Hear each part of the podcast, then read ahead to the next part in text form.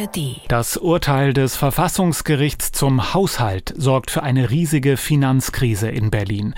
Immer mehr Haushaltsbereiche werden gesperrt, neues Geld darf von dort also nicht mehr ausgegeben werden.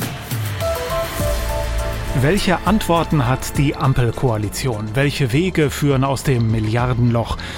Dazu hört ihr heute Meinungen von der Süddeutschen Zeitung, der Taz oder von NTV. Ich bin Jan Busche. Hallo zu unserem Standpunkte-Podcast am Mittwoch, den 22. November.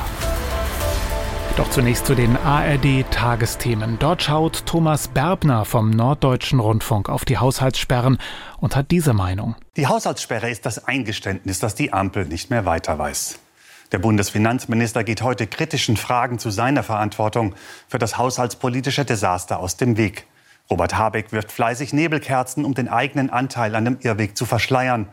Und der Bundeskanzler ist wie häufig bei Problemen auf Tauchstation. Deshalb hier noch einmal in aller Klarheit. Die Ampel sollte jetzt bitte nicht so tun, als sei diese schwere Krise vom Himmel gefallen oder gar die Schuld von Opposition oder Bundesverfassungsgericht. An Warnungen von maßgeblichen Sachverständigen hat es nicht gefehlt.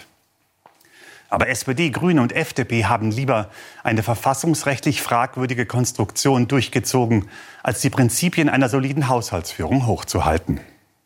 Erst den Karren in den Dreck fahren und sich dann in die Büsche schlagen, ist das die Politik der selbsternannten Fortschrittskoalition? Die Liste der Fehlentscheidungen ist lang. Für mich die gravierendste, die völlig unrealistischen Pläne der Grünen, eine Industriegesellschaft im Rekordtempo umzubauen, Energie erst zu verteuern und dann die Folgen mit gigantischen Subventionen abzumildern, finanziert mit immer neuen Schulden. Die Ampelkoalition ist hart auf dem Boden der Tatsachen aufgeschlagen. Und ich erinnere mich daran, wie Christian Lindner vor vielen Jahren begründet hat, warum die FDP nicht in eine Koalition mit Union und Grünen gehen wollte. Es ist besser, nicht zu regieren, als falsch zu regieren. In dieser Logik kann es für mich nur eine Konsequenz geben. Lieber Christian Lindner, beenden Sie bitte dieses Trauerspiel einer Koalition, die nie einen auch nur annähernd ausreichenden Vorrat an gemeinsamen Überzeugungen hatte. Die Mehrheit der Wähler will eine neue Regierung meint Thomas Berbner in den Tagesthemen. Die Frankfurter Rundschau spricht von einer Regierung, die es nicht hinkriegt. Das Handelsblatt warnt angesichts der Krise vor einem Konjunkturprogramm für die AfD. Dagegen ist der Fernsehsender NTV optimistischer. Er kommentiert auf seiner Homepage, dieses Milliardenloch zu stopfen sei leicht möglich, wenn alle drei Ampelparteien über ihre Schatten springen. Die SPD lässt ein paar Abstriche bei den sage und schreibe 112 Milliarden Euro Rentenzuschuss zu. Die Grünen nehmen hin, dass die weniger wirkungsvollen Klimaschutzvorhaben ein wenig warten. Das könnten zum Beispiel manche Sonderheiten bei Häuserdämmung oder Solarförderung treffen. Und die FDP akzeptiert, dass bestimmte Steuervergünstigungen, die ja staatlicher Steuerverzicht sind, auslaufen. Das könnte die steuerliche Begünstigung von Dienstwagen oder Flugbenzin treffen. Der Tagesspiegel schreibt, jetzt ist viel mehr Realpolitik nötig. Die Koalition kann sich die Welt nicht machen, wie sie ihr gefällt. Die Wirklichkeit hat sie eingeholt. Die etablierten Parteien müssen gemeinsam zeigen, dass sie es können. Es hilft ja nichts. Bankrott ist keine Option. Schon gar politisch nicht. Sonst werden noch mehr Menschen aus Protest extrem wählen. Henrike Rosbach ist Berliner Parlamentsredakteurin der Süddeutschen Zeitung.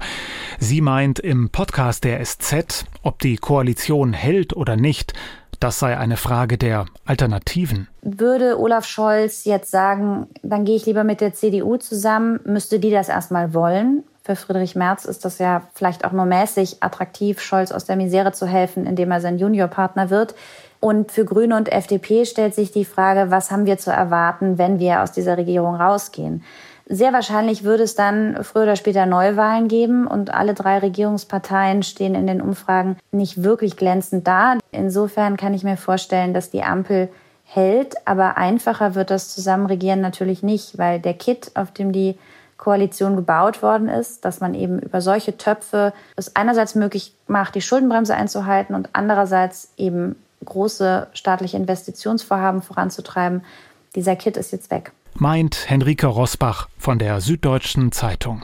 Auch die Taz meint, Die Ampel wird halten, weil ein Ende der Koalition vor allem für die FDP fatal wäre. Die Partei hat sich inhaltlich in eine Sackgasse manövriert. Sie geriert sich zwar als Wirtschaftspartei, aber ihr kommt die Wirtschaft abhanden. Die Konzerne haben nichts gegen Staatsschulden und finden die Prinzipienreiterei der FDP nur anstrengend. Finanzminister Lindner dürfte am Ende nachgeben. Es muss nur noch eine gesichtswahrende Lösung gefunden werden, damit neue Schulden möglich werden. Eine Neuwahl könnte eine gute Wahl sein, so sieht es ein Kommentar auf der Online-Seite des Münchner Merkurs. Dort heißt es, die Ampel sei im Überlebenskampf und das sei politisch gefährlich. Eine große Koalition könnte die passende Lösung sein. Historisch betrachtet war die GroKo oft eine Koalition für die Krise. Und an denen mangelt es bekanntlich nicht. Mit den Grünen hätte eine rot-schwarze Regierung eine mutmaßlich recht kooperative Opposition, jedenfalls abseits der Migrationsfragen. Bleibt nur die Frage, riskieren SPD und FDP Neuwahlen bei ihren miesen Werten? Ein Weitermachen aus Angst und in Lähmung wäre freilich der schlechteste Weg. Meinungen zur Haushaltskrise in den Standpunkten. Und dieses Thema wird uns weiter beschäftigen. Diese Woche und darüber hinaus. Morgen sind wir jedenfalls wieder da mit einem neuen Standpunkte-Podcast. Also lasst uns ein Abo da und verpasst keine Folge. Einen schönen Mittwoch und bis morgen. Ein Podcast von NDR Info.